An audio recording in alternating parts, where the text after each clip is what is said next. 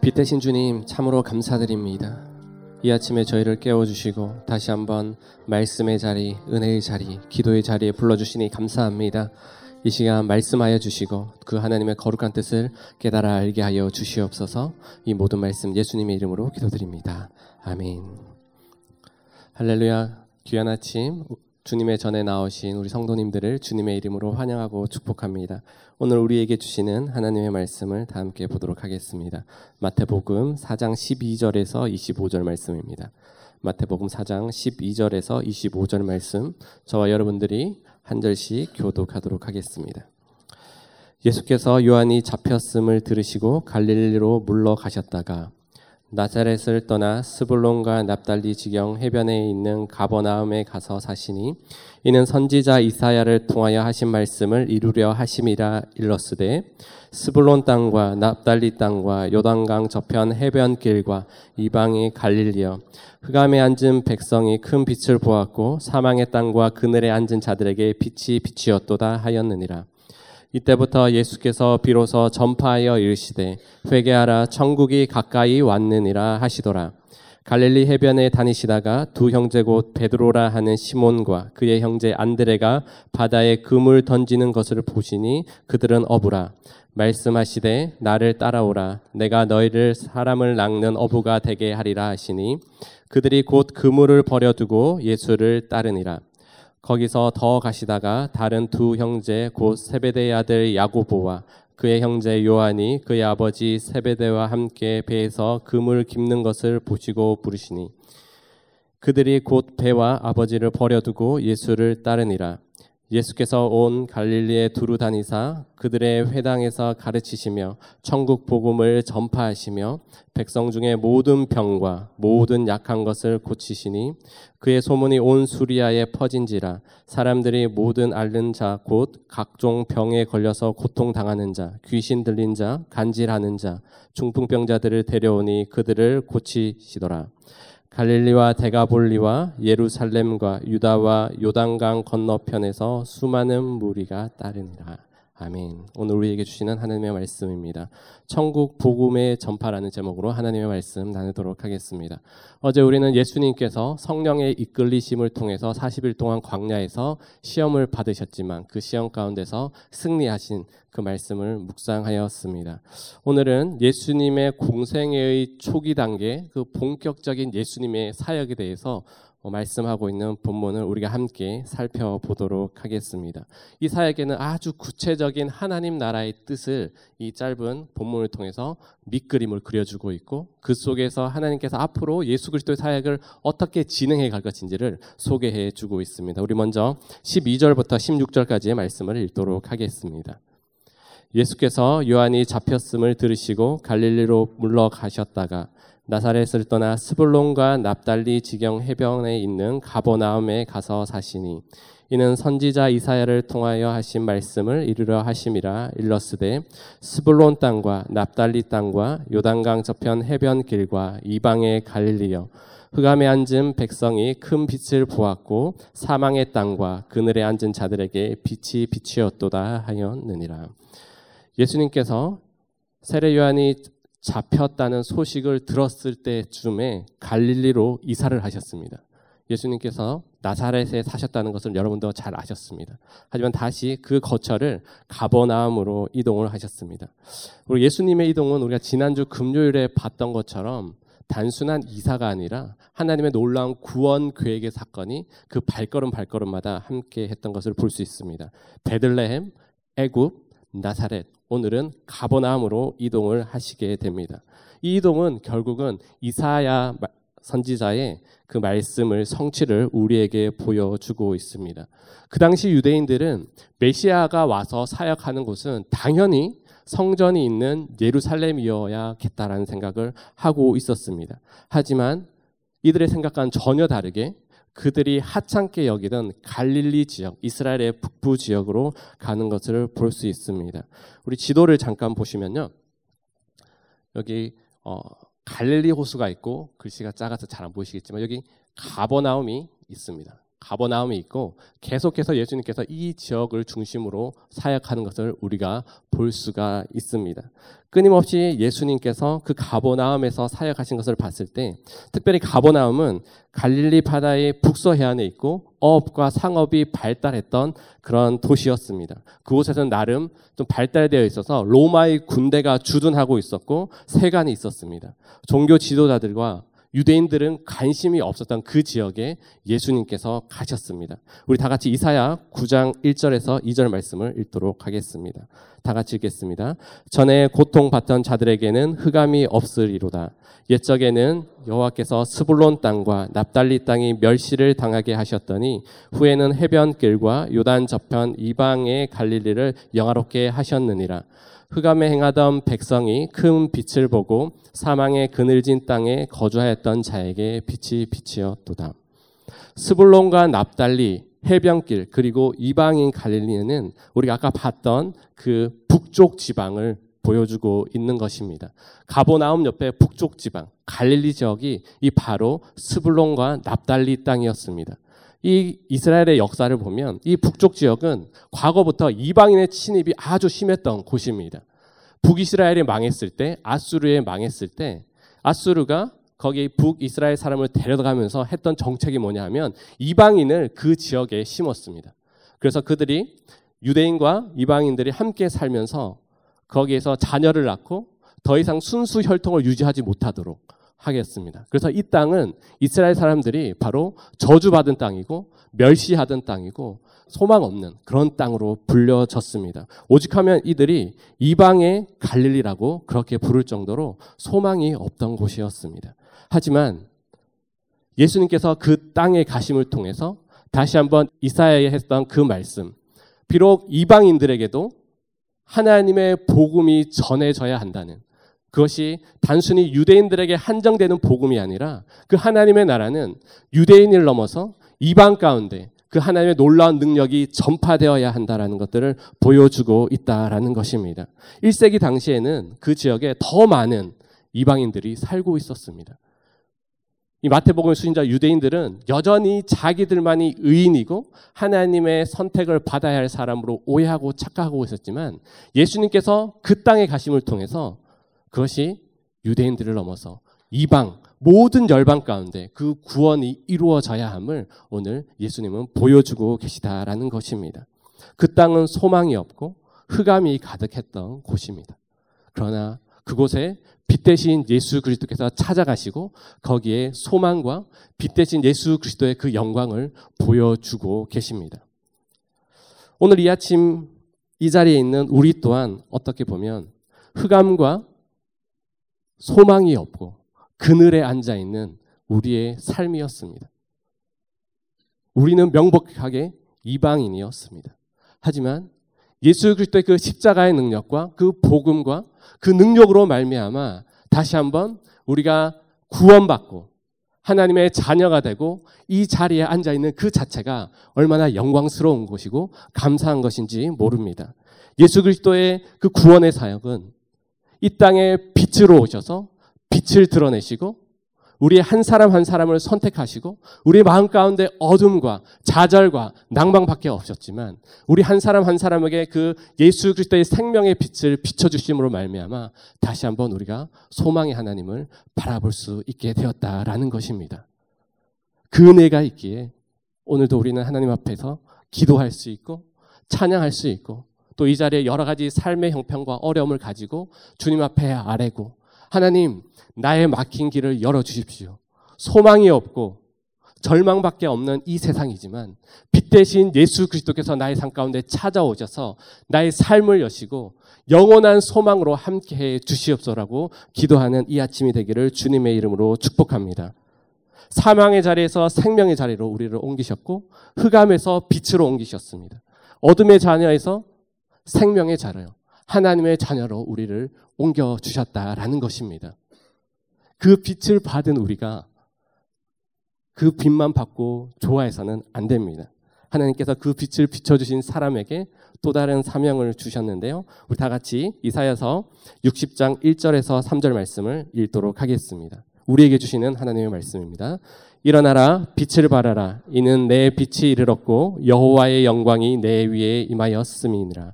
보라 어둠이 땅을 덮을 것이며 캄캄함이 만민을 가려니와 오직 여호와께서 내 위에 임하실 것이며 그의 영광이 내 위에 나타나리니 나라들은 내 빛으로 왕들은 비치는 내 광명으로 나아오리라. 아멘. 빛을 발하는 사명 하나님께서 우리를 빛으로 부르셨고 그 빛을 발하기를 원하시는 것이 바로 하나님 아버지의 마음입니다. 빛으로 오신 그 예수 그리스도의 삶을 우리가 따라갈 때에 저절로 그 빛이 드러나게 되어 있습니다. 우리가 화장을 아주 화려하게 해서 빛나는 것과 우리가 영적으로 예수 그리스도께서 주시는 기쁨과 산 소망을 가지고 주님께서 주시는 영적인 충만과 기쁨이 있을 때에 그 얼굴에는 자연적으로 하나님께서 주시는 영적인 빛이 나게 되는 줄 믿습니다. 빛을 받은 우리가 오늘 하루의 삶 가운데 그 영광의 빛을 선포하는 귀한 복된 하루가 되기를 주님의 이름으로 축복합니다. 우리 다 같이 17절 말씀을 읽도록 하겠습니다. 시작. 이때부터 예수께서 비로소 전파하여 이르시되 회개하라 천국이 가까이 왔느니라 하시더라. 이때부터 이 단어는 아주 중요한 단어입니다. 바로 예수 그리스도의 공생의 공식적인 시작을 나타내는 표현입니다. 예수님께서 빛으로 이 땅에 오셔서 처음 하신 말이 뭐냐 하면 회개하라 천국이 가까이 왔느니라라고 이렇게 선포하고 계십니다. 처음 왔는데 너무 센 거 아니냐라고 생각할 수 있습니다. 처음 전도할 때 회개하라 천국이 가까웠느니라 하면 너무 부담스러울 수도 있잖아요. 하나님은 당신을 사랑하십니다. 이렇게 부드럽게 다가갈 수도 있는데 예수님은 처음부터 돌직구를 던지십니다. 왜냐하면 그만큼 그 시대 자체가 타락하고 악해져 있었다라는 것입니다. 회개하고 주님 앞에 돌이키는 것은 단순히 나의 잘못을 고백하는 것이 아니라 세상을 향하여 가던 나의 발걸음을 돌려서 하나님께로 오는 우리의 삶의 전환을 우리에게 요구하고 있다라는 것입니다. 회개하라 천국이 가까웠느냐. 그 회개하는 자에게 그 하나님께서 주시는 천국의 기쁨을 맛볼 수 있다라는 것입니다. 우리는 여기서 천국을 조금 다른 말로 표현하면 하나님 나라라고 이렇게 표현할 수 있습니다. 천국이 가까웠다. 하나님 나라가 가까웠다는 것은 심판의 임박성 또한 함께 포함하고 있습니다. 사실 유대인들은 회개하라고 했을 때 자신들은 회개하는 것이 아니라 바로 자신들을 다스리고 있는 로마 사람, 로마의 국가들, 로마의 고위 간부들이 이 말을 들어야 한다고 생각했었을 것입니다. 왜냐하면 메시아가 오시면 그 자신들이 압제로부터 자유하게 되고 다시 한번 자기 나름대로의 하나님을 섬길 수 있다라고 이렇게 착각을 하고 있었습니다. 하지만 하나님께서는 그들에게 회개를 요구하셨고 다시 한번 하나님의 나라가 임하는 것에 대한 긴박성과 그들이 다시 한번 주님께 돌아오기를 간절히 선포하고 있다라는 것입니다. 회개는 단순히 우리가 예수 그리스도를 영접할 때 고백하는 하나의 한 번의 행위로 끝나는 것이 아닙니다. 날마다 주님 앞에 엎드려야 하고 우리의 부족함과 연약함을 십자가 앞에 내어 드릴 때 그 회개를 통해서 우리가 참된 기쁨과 하나님 나라의 그 다스리심을 경험할 수 있다라는 것입니다. 천국은 단순히 우리가 죽어서 가는 먼 나라 이야기가 아닙니다. 여기서 말하는 천국은 뭐냐면 하나님의 다스리심이 있는 그곳, 예수 그리스도의 그 구원을 받아서 예수 그리스도의 말씀, 예수 그리스도의 제자로 살아가기로 결정한 그 사람에게는 그 즉시 하나님 나라가 이루어지는데 하나님의 말씀과 하나님의 통치와 그 다스림을 끊임없이 우리의 삶 속 가운데 누리고 기뻐하고 또한 그 하나님 앞에서의 두려움을 가지고 그 하나님 나라의 삶을 살아내야 하는 것입니다. 참으로 쉽지 않습니다. 하지만 하나님 나라에 우리를 우리를 불러 주셨기에 다시 한번 더 크신 소망과 기대를 가지고 날마다 두려움과 떨림으로 주님 앞에 서서 날마다 정결함과 정직함으로 주님 앞에 섰을 때에 하나님께서 주시는 그 다스리심과 그 말씀의 은혜와 그 기쁨을 우리가 누리게 되는 줄 믿습니다.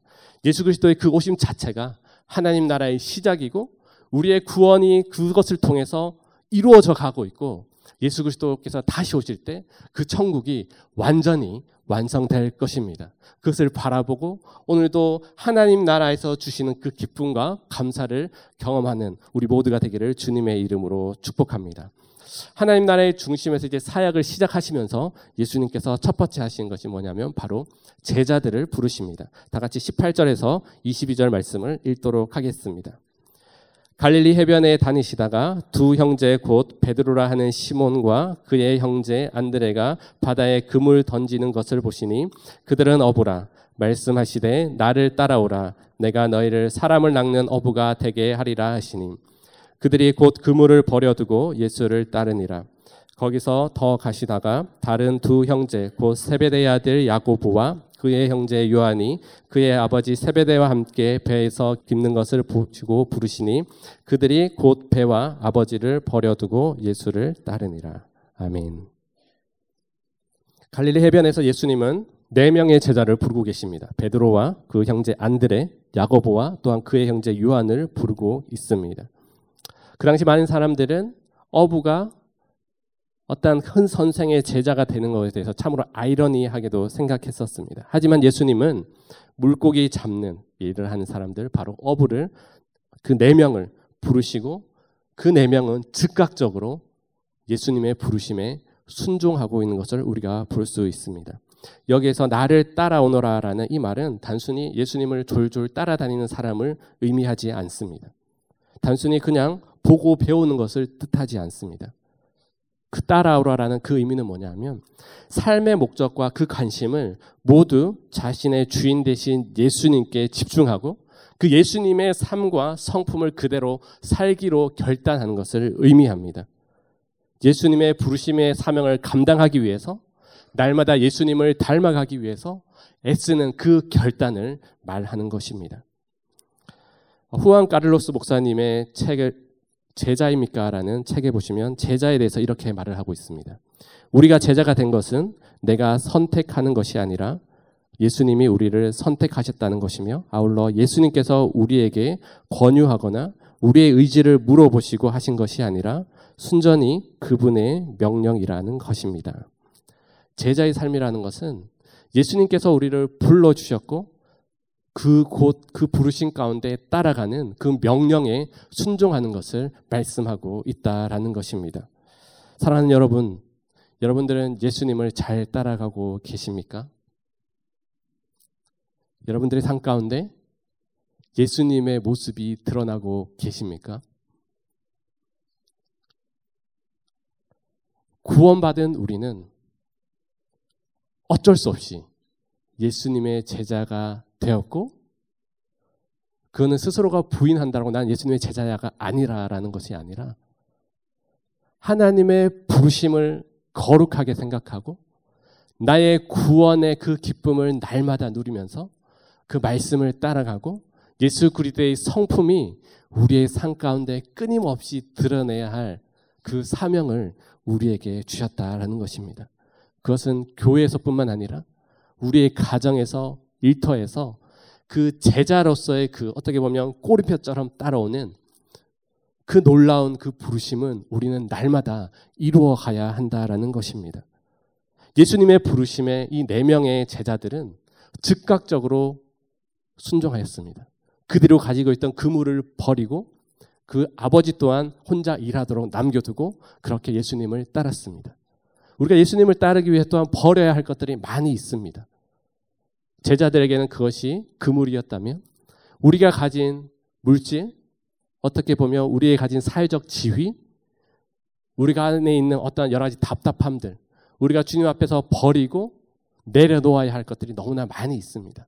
하지만 그 과정 과정 속에서 하나님께서 주신 힘과 능력으로 그 제자의 길을 우리를 부르셨고 그것을 우리가 포기하고 절제하고 누려야 할 것들을 누리지 못하면서 우리가 그 제자의 길을 걸어갈 때에 하나님께서는 우리를 날마다 변화시키시고 우리의 삶을 통해서 그 제자됨이 무엇인지를 증거하게 하시고 우리의 삶과 우리의 가정 가운데 예수 그리스도의 제자의 모습 더 나아가서 예수 그리스도의 모습이 우리 한 사람 한 사람을 통해 펼쳐지기를 원하시는 것이 바로 하나님 아버지의 마음인 줄 믿습니다. 겸손히 그 길을 따라갈 때에 우리의 삶 가운데 찾아오셔서 역사하시는 그 하나님의 은혜를 경험하는 우리 모두가 되기를 주님의 이름으로 축복합니다. 예수님께서 이제 구체적인 사역을 또한 진행하십니다. 다 같이 23절에서 25절 말씀을 읽도록 하겠습니다. 예수께서 온 갈릴리에 두루 다니사 그들의 회당에서 가르치시며 천국 복음을 전파하시며 백성 중에 모든 병과 모든 약한 것을 고치시니 그의 소문이 온 수리아에 퍼진지라 사람들이 모든 앓는 자, 곧 각종 병에 걸려서 고통 당하는 자, 귀신 들린 자, 간질하는 자, 중풍병자들을 데려오니 그들을 고치시더니 갈릴리와 대가볼리와 예루살렘과 유대와 요단강 건너편에서 수많은 무리가 따르니라. 예수님의 공생의 사역 가운데 하신 일을 세 가지로 압축할 수 있습니다. 뭐냐면 가르치시고 전파하시고 치유하신 일을 하셨습니다. 가르치시고 전파하시고 치유하신 일을 하셨습니다. 유대인들이 모이는 회당에서 하나님의 말씀을 가르치고 천국 복음을 선포하셨습니다. 또한 모든 병들을 모든 병, 모든 약한 것들을 고쳐 주셨다라고 합니다. 이 소문이 많은 사람들에게 퍼졌고 많은 사람들이 그 병의 고침을 위해서 하나님 앞에 왔습니다. 24절에 보면 이 구체적으로 그 예수님께서 어떤 병을 고치셨는지 열거를 하고 있습니다. 그냥 모든 병을 고쳐셨다고 해도 뭐 아무 의미, 아무 뜻이 전달되는데 어려움이 없지만 아주 구체적으로 낳는 이유가 있습니다. 이 병들은 그 당시 의학으로는 절대로 고칠 수 없었던 병이었기 때문입니다. 하나님께서 예수님께서 전능하신 그 능력을 가지고 고통 당하는 자, 귀신 들린 자, 간질하는 자, 중풍병자들을 치유하셨다라는 것은 단순히 예수님께서 뭐 단, 단순한 병을 치료하는 의사의 수준이 아니라 이 병을 치료하심을 통해서 완전한 그 하나님으로 이 땅에 오셨고 하나님 나라를 펼쳐가는 사람의 생각을 뛰어넘어서 펼쳐가시는 그 하나님의 놀라운 그 은혜를 선포하고 있다라는 것입니다. 25절에 보면 갈릴리와 대가볼리와 예루살렘과 유다와 요단강 건너편에 수많은 무리가 나왔다고 합니다. 이건 쉽게 말하면 북부 갈릴리에만 예수님의 사역이 있었던 것이 아니라 이스라엘의 모든 지역에 그 예, 수 그리스도의 그 소문이 들렸고 그 모든 지역으로부터 예수님께 많은 사람들이 나왔다라고 오늘 말씀을 하고 있습니다. 예수님께서 가르치시고 전파하시고 치유하신 사역 이것은 더 선명한 하나님의 나라를 보여주고 있습니다. 우리가 예수 그리스도로 말미암아 구원받았고 하나님의 자녀가 되었고 단순한 그 자녀 됨을 통해서 나는 구원받았어에 만족하는 것이 아니라 날마다 우리의 삶을 말씀으로 채우고 우리의 삶 가운데 복음의 능력을 선포하고 우리 가운데 연약함과 부족함을 치유하시는 그 예수 그리스도의 그 은혜를 날마다 누려가야 함을 우리에게 말씀해 주고 있다라는 것입니다. 우리 가운데 아픔이 있고 때로는 의학적으로 치유할 수 없는 것이 있을 수도 있습니다. 그러나 하나님의 놀라운 계획과 뜻이 있다면 여전히 오늘도 예수 그리스도께서 우리의 병을 고치실 수가 있습니다. 그 믿음을 가지고 주님 앞에 나와 기도할 때에 하나님의 놀라운 치유와 회복이 우리 가운데 있다라는 것입니다.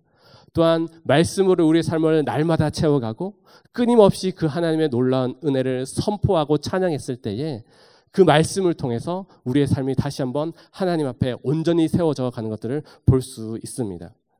말씀을 준비하면서 이런 생각을 했습니다. 말씀과 성령의 교회가 새로운 교회가 처음 시작한 줄 알았었는데 예수님이 벌써 하고 계셨더라고요. 가르치시고 선포하시고 또한 치유하시는 그 성령의 능력을 예수님께서는 참으로 균형 있게 그렇게 사역하셨습니다. 물론 가르치시기만 하셔도 하나님의 영광은 나타났을 것입니다. 말씀을 가르치지 않고 그냥 치유만 해도 사람들이 왔을 것입니다. 하지만 예수님께서는 가르치시고 선포하시고 전파하시고 또한 치유하시는 이 사역들을 통해서 끊임없이 그 하나님의 나라, 하나님이 다스리는 나라, 예수 그리스도로 말미암아 점점 명확해지고 구체화되는 그 하나님의 뜻을 선포하는 우리 예수님의 사역들을 보게 됩니다. 사랑하는 성도 여러분, 저와 여러분 안에도 하나님의 나라가 있고 우리가 그 하나님의 다스리심 안에 살아가고 있습니다. 우리의 모든 아픔과 연약함을 주님 앞에 내어놓을 때에 하나님께서 치유해 주시고 우리를 회복시켜 주십니다. 또한 날마다 말씀으로 준비되고 훈련되고 그것들을 통해서 우리의 영이 날마다 자라가고 우리의 삶 가운데 역사하신 그 하나님의 영광을 우리의 삶 가운데 간증하고 선포했을 때 우리를 통해서 하나님의 나라는 점점 더 확장되고 그 하나님의 나라가 확고히 되는 줄 믿습니다. 그런 하나님의 제자로 예수 그리스도의 제자로 하나님께서 우리 한 사람 한 사람을 불러 주셨고 그 은혜를 더 깊이 체험하기를 원하시는 것이 바로 하나님 아버지의 마음인 줄 압니다. 말씀을 마무리하도록 하겠습니다. 열방의 빛으로 예수 그리스도께서 이 땅에 오셨고 사망과 어둠 가운데 있는 우리를 생명의 빛 가운데 인도하시며 다시 한번 소망의 하나님을 바라볼 수 있는 은혜를 주셨습니다. 그 은혜뿐만 아니라 우리를 제자로 불러주셨고 그 제자의 사명을 감당할 때에 우리의 삶을 통해서 우리의 삶이 변하고 우리의 삶 가운데 역사하는 그 하나님의 다스리심과 하나님의 회복해 하심과 그 치유하심이 우리의 삶 가운데 드러나게 되어서 우리를 통해 일하시기 원하시는 그 하나님의 놀라운 영광이 더 충만하여지고 우리의 삶과 가정과 일터 안에 하나님의 다스리심으로 가득한 오늘 하루가 되기를 주님의 이름으로 축복합니다. 다 같이 기도하도록 하겠습니다. 참 좋으신 주님 감사합니다. 어둠과 사망 가운데 있었던 저희들을 예수 그리스도의 빛 되심을 통해서 구원하시고 다시 한번 주님을 바라볼 수 있는 은혜를 주시니 참으로 감사합니다. 하나님 그 부르심에 순종하여 우리가 더욱더 정결하여 지고 날마다 회개함으로 주님 앞에 온전히 서는 귀한 주님의 제자로 세워질 수 있도록 주님 함께하여 주시옵소서 그 더욱더 주님의 뜻을 받들어서 세상 가운데 하나님의 나라를 선포하고 그 뜻을 이루어드리는 우리 모든 성도님들이 될 수 있도록 주님 함께하여 주시옵소서 그렇게 역사하여 줄 줄 믿습니다. 이 모든 말씀 예수님의 이름으로 기도드립니다. 아멘.